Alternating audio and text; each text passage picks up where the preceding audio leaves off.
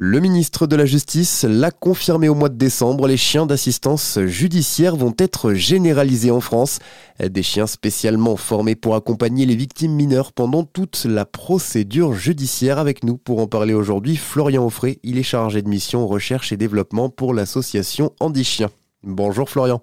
Bonjour. C'est donc vous qui avez lancé les chiens d'assistance judiciaire au sein d'Andy Chien, l'association qui forme les chiens d'assistance et qui les répartit ensuite dans tout le territoire français. Est-ce que vous pouvez tout d'abord nous rappeler le rôle des chiens d'assistance judiciaire?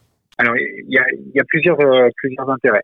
Le premier, sur la phase d'audition, il va rassurer, il va faciliter la prise de, parole. Tout simplement, on sait qu'un chien, c'est euh, extrêmement apaisant. On a tous euh, vécu un moment, un, instant compliqué dans notre vie. Et puis, quand on avait un chien, on allait le caresser et on allait pouvoir le passer le moins mal possible.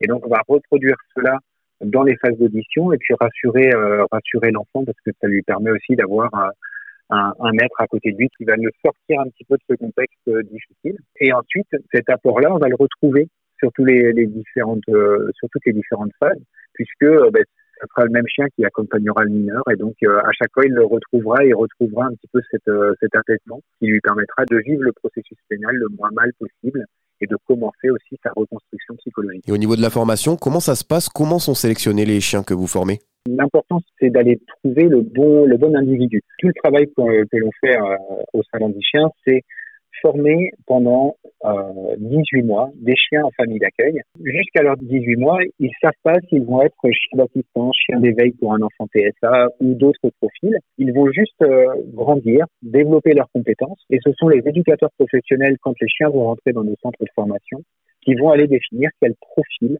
euh, quelle spécialité va être le, plus adéquat pour ce chien, dans quel travail il va pouvoir vivre le mieux possible. Et donc ça, c'est vraiment euh, important c'est qu'on a cette base solide pour tous nos chiens identiques.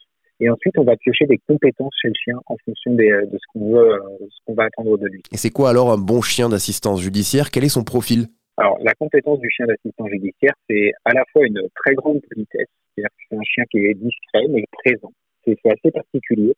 Euh, un chien qui a beaucoup de patience et une empathie extrêmement forte. Ça, c'est vraiment l'expertise qu'on peut avoir euh, chez les éducateurs de chiens d'assistance, c'est aller ressentir quel chien va venir quand on n'est pas bien, quand on a une émotion forte ou, euh, ou autre, le chien qui va venir se poser à côté de nous, prendre une partie de cette émotion. Alors ça, ce sont les chiens d'assistance judiciaire, mais chez Andy Chien, vous ne formez pas que ce type de chien, vous en formez beaucoup. Est-ce que vous pouvez nous en dire plus?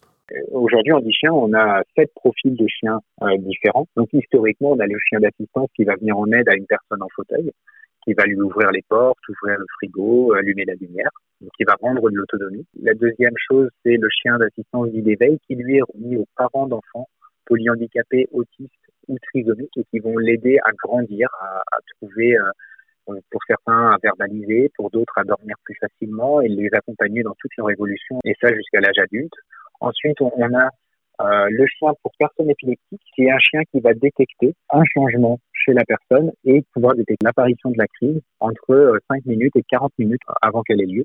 Ensuite, le chien d'accompagnement social, qui est euh, le chien qui est remis à des professionnels de santé dans des établissements, des maisons de retraite, des instituts médico-éducatifs et autres. Et le dernier, le dernier né de chez nous, ça a été le chien d'assistance à la réussite scolaire, qui lui est, est attribué à des personnel enseignant, alors euh, ou en tout cas des personnels de, l'éducation. Ça peut être des, euh, des, des CPE, des, des, des, profs, des instituteurs. Et euh, ce chien va les accompagner dans leur quotidien en tant que prof pour apaiser le climat scolaire. Très bien, merci Florian pour toutes ces informations. Un entretien à retrouver très vite sur rzradio.fr.